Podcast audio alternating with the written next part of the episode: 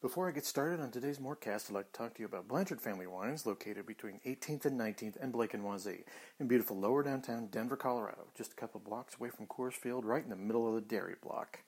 Um, restrictions are lifting. Um, our, our world is becoming slightly more normal, if not really, but normalcy is starting to become a thing.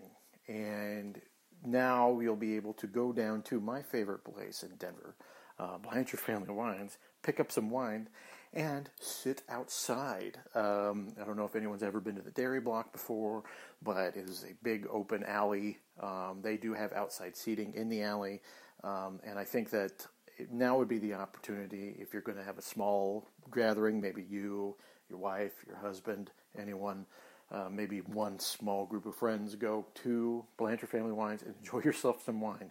Enjoy the freedom of being outside uh, in a safe way. Bring a mask. Um, make sure you are six feet away from someone else, but go down and just enjoy some wine. They got Pinot, they got uh, Cabernet, a great Cabernet, which is absolutely my favorite. They've got Rieslings with a partnership from a uh, Western Slope winery. Um, they also got whites. They got a great charcuterie board that is just absolutely tremendous and it goes great with your wines. Uh, I would highly suggest you going into Blanchard Family Wines and checking it all out safely with a mask, socially distanced. Um, and either that, or you can do one of their virtual wine tastings, or you can order them online and have them delivered to you if you're in the metro area even the better. So, Blanchard Family Wines, located between 18th and 19th and Blake and Wazee in beautiful lower downtown Denver, Colorado, just a couple blocks away from Coors Field, right in the middle of the dairy block. Um, they are on Facebook and Instagram. When you go in, tell them Jeff Morton from CSG Podcast encouraged you to go. What is up, everybody? Thank you all for joining me on the latest Mortcast presented by DraftKings Sports app. Uh, yes, ladies and gentlemen, uh, there, are, are, rumblings of sports. And in the last uh, podcast, I talked to you about the NBA's return. There are there's some news on that that I will talk about uh, at the end of this podcast. But I kind of wanted to address the ever evolving and in, ever increasingly bad situation that the that Major League Baseball finds itself in. Um, in a difference between the NBA and the NHL, uh, Major League Baseball had yet to start their season uh, when the pandemic came through. Um, they were on the verge of starting and they were in spring training, but they did not. Um, so their world is a little different from the NBA and NHL. However, the, the tone, tenor, and partnership between management and players is so different between Major League Baseball and NBA, NHL. Um, even the NHL, which hasn't had a you know a tremendous labor history since 2003, um, is doing better uh, with their partnership with their players than uh, the Major League Baseball, which has traditionally had a rancorous relationship with with the Players Association. But the players, for those of you who don't know, the players uh, in Major League Baseball agreed to a uh, what is called a prorated salary thing, where they were being paid based on the games they played. Um, the players agreed to that in March. Um, so if they Major League Baseball ends up playing 82 games without fans, um, then they would, you know, get paid for 80 games. Um, within the last two weeks, um, the Major League Baseball's, at least the management side, has really been pushing to come in but they have offered additional salary cuts. Um, the first proposal was a revenue sharing, which would have been 50 50, which would have effectively put a cap on a capless sport. Um, there was no way that the players were ever going to agree to a, a, de facto salary cap. There's just there's just no way they would have done that. Um, it would have been, uh, it, it, and you'll see a pattern here emerging. So the uh, owners chucked that proposal, and then they threw at them this haircut uh, of salaries, which would have basically cut top rated players' salaries by 75%, which is uh, unprecedented. I don't, I don't think that's ever happened in the history of sports. Um, something that dramatic. Now, I'm, I'm, look, everyone, there's 30 million unemployed. Um, there is it, our economy is in shambles. Uh, we're trying to maybe get some semblance of normal life starting again, even though we are still having pandemic issues. Uh, obviously, there is a you have to be cognizant of the fact that real people uh, are have had filed for unemployment or are unemployed, lost their jobs, maybe probably more than that if you're counting gig workers. So really, it is it's it's people are hurting. Um, at the same time, um, the guy who drives the Uber and the guy who works in the restaurant uh, is not a Major League Baseball player. Um, I've always said you can't include sports, professional sports, in real life. It is a multi billion dollar industry. They make money based on a very specific skill set. It's very elite and it is not part of what you and I would consider regular life. It just never has and never will be. Um, it is not something that we can consider something that we can associate with me. I don't associate NBA players with me. That is something that is something that I just uh, never put into my frame of context because I am not them. I cannot play basketball. I don't have a skill and I don't have the athletic prowess to indicate that I need to be in that elite set of people, right? Uh, but I do understand that people maybe look at, at MLB players and are like, "Come on, guys, uh, there's going to be no fans, revenue's down, blah blah blah." I understand that uh, because it's uh, it's hard not to relate when everyone's hurting. It really is. Um, but at the same time, the and, and Major League Baseball's lack of ability to gain a trustful relationship with their players has been really, really bad. And, and, and baseball has actually known for having a bad relationship with their, their players going going back many many years going back to Marvin Miller when he tried when he was attempting to unionize and eventually got unionized uh, Major League Baseball players um, Marvin Miller really was the guy that changed things for players in Major League Baseball. They had a reserve clause. There were things that Major League Baseball fought for a long time. And the last and most devastating strike, work stoppage, was the 1994 uh, strike, which basically baseball took four years to recover from, and it was basically on the heels of steroid use, right? Now, Major League Baseball had had a bunch of black eyes in the last six, seven months that weren't pandemic related. There was the cheating scandal with the Houston Astros, which honestly, um, Major League Baseball handled poorly. Um, and it resulted in people thinking these guys are a bunch of cheaters, and it brought back the echoes of steroids and all that stuff. And you know, the, the players are the blame for that. You know, the major league, the Houston Astros players um, were very complicit in that. They do, knew what they were doing, and quite frankly, got the criticism they they deserved. And I don't think they were punished harshly enough. That being said. Um, Rob Manfred, the commissioner of uh, Major League Baseball, handled it extremely poorly. Um, made side deals in order to get a conclusion which left people anything but satisfied about the state of Major League Baseball, nor should they have been. Of course, then the pandemic comes down. The the the Major League Baseball uh, had already been colluding, basically, uh, management had been colluding, basically, to keep free agents uh, and the market, free agent market down. Uh, this has been going on for a couple years. Uh, it is it has been it's hard to prove collusion, as we know in our political history. It's hard to prove collusion. Um, but sometimes they, you know, Major League Baseball has been pretty bald faced, and it's been it's like it's collusion without admitting it. It is, and they've been doing this, and this has been going on for a while. Um, it has been a strange time for Major League Baseball.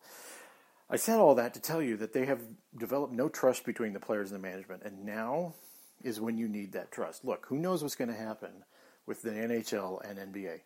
Um, they're going to have to make some hard decisions coming into the next season, not this season, next season, where likely it's going to be without fans. Uh, the revenue is going to be obviously going to be way down because of a partial lost season, and you are going to see a you're going to see a battle. You're going to see a battle to reopen the CBA and readjust revenue projections, and that's not going to be pretty.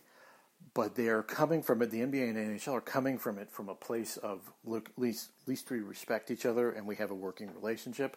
You don't have that in Major League Baseball. It's very clear that the, the players and the and the uh, owners do not have any respect for each other, and I would not be surprised if it resulted in a uh, either this season for Major League Baseball being canceled, or if it results in something even bigger than that. And you don't want to see that. You don't want to see that. Max Scherzer came out, the pitcher for the uh, Washington Nationals, came out last night and said, "No, your proposal is crap." And we're not even going to pay it any respect. So they basically are ignoring it. The players are, and uh, probably they should have because that was a very draconian proposal. But it's business. Maybe they can get it figured out. Who knows? Uh, before I get started with the rest of the podcast, I'd like to talk to you about DraftKings Sportsbook app. Uh, the wait is finally over. We have legal sports betting in Colorado uh, as of May 1st. So if you weren't aware, that's what's going on. I, I, don't, I don't blame you if you weren't fully cognizant of it. Obviously, we've had bigger issues. But DraftKings Sportsbook app is, is, is just basically a place where you can come in and um, place your bets and uh, place your bets on certain contests. And they and and, and the DraftKings Sports app has uh, contests that you can per- participate in. Um, and it's right here in the United States. Um, like a lot of the sports betting apps before were offshore, so if you were really uneasy about that, um, now with legal sports betting in the United States, on all 50, well, not all 50 states, but here in Colorado, uh, then you'll basically have um, an, an, outlet to do this. And you can bet on, I mean, look, the match between uh, Tiger, Phil, uh, Tom Brady, and Peyton Manning was uh, just aired, and I'm sure a ton of people were able to bet on that. Uh, if you go to the DraftKings Sports app, they make it easy for you, and and if you download the top-rated DraftKings Sportsbook app now and use the code MHS when you sign up. For a limited time, all new users can sign, uh, get a sign up bonus of $1,000. That's right, DraftKings Sportsbook has a sign up bonus of $1,000. Don't forget to enter code MHS when you sign when you get to get your sign up bonus of $1,000. Uh. Don't forget to enter draft code MHS to get your sign up of $1,000 only at DraftKings. Uh, you must be 21 and older, Colorado only, Bonus comprised of a first deposit bonus and a first bet and match, each up to $500. Deposit requires 25 times playthrough. Restrictions apply. See DraftKings.com slash sportsbook for details. Gambling problem? Call 1-800-522-4700. Now, we've been talking about Major League Baseball for the first part of this, but you know, let me shift gears back to my wheelhouse, which is the NBA, and we're going to kind of like talk about the various proposals going on. I'm not going to get in depth. There have been great podcasts on it. Uh, Kevin O'Connor wrote an article on it. Uh, there's obviously the World Cup style play through tournament, play in tournament. Um, I don't know what the play what is going to be chosen. I don't think the World Cup style thing will make it personally, based on people I've spoken to. Uh, I, I'm, but I could be wrong. There could be a change of heart, but I don't think it's going to be a thing. And I don't believe that we'll have a one run through 16. I don't think we'll have a fundamental change to uh, the playoff structure. Um, now would be the time to do it, I suppose, but uh, you you really have factions in the uh, NBA, and some of those factions are cognizant of their own uh, position particularly when it comes to uh, their slot in revenue and their slot in playoff positioning. Um, there are people in the league who need the money. Um, most NBA owners don't, but you have people like Tillman Fertitta, who uh, runs a hotel business, who has been absolutely decimated, uh, and has probably, uh, I would say, you would have a safe bet in saying that Tillman Fertitta has been trying to push for a proposal that recoups the most um, money and revenue to the Houston Rockets. Uh, you would be safe in saying that. Um, you could probably say people like Robert Pera, the, uh, the Grizzlies' uh, percentage owner and managing partner, um, he would be saying the same thing. Uh, there are owners that I'm sure are wanting that there. There are others who, like the big market owners, will like, let's get the playoffs started. Uh, this is what basically where you are at right now. I when I first heard what was going on, um, my my first assumption was they were going to play about five or seven regular season games and then start the, the, the league. However, there is an awareness that if you the more teams you bring into the Disney World complex, the greater chance you have from someone getting coronavirus. And they NBA really wants to mitigate risk at this point primarily for the safety of the players. Uh, let's face it, the players are um, the ones with all the risk here, and the support staff, not the management or the owners. The, the players are the ones who are putting their butts on the line in order to play a game and risk potentially getting coronavirus. There is uh, a very big awareness of that, and to mitigate as much risk as possible, you may see a scenario where the playoffs just start, and um, I could see that happening. Um, it's all about risk versus recouping revenue, and we will see if they are able to come up with a compromise. I think that's what's going to happen. We should be next week by the end, by at least by this weekend or the first of next week, getting some idea of where the NBA is narrowing down to. The NHL is already moving forward on a 24 team uh, playoff style uh, thing. And the N- NBA is getting closer. And we will see. We'll see what they are able to come up with. Hopefully, it's a compromise that uh, uh results in uh, just resumption of play, but mostly safely. I mean, I think all of us should be or could be aware of the risks. I mean, we take a risk when we go to the grocery store now. We take a risk when you, we, if you're one of these people who still has to go to work. You take a risk going to a a uh, restaurant. I mean, people, people, everyday regular people are out there taking risks, and you don't want to be see people put in a situation where they're they're going to greatly increase their chances of exposure to whatever. And um, that part is very much on the NBA's mind, and they want to mitigate that as much as possible. And hopefully, hopefully, they will find in and narrow something in that both mitigates risks and gives people back their sport that they love. So, thank you all for joining me on the latest Mortcast, part of the CSG Network. I'm, of course, your host, Jeff Morton, and I will be back uh, on Monday morning with another podcast. Goodbye.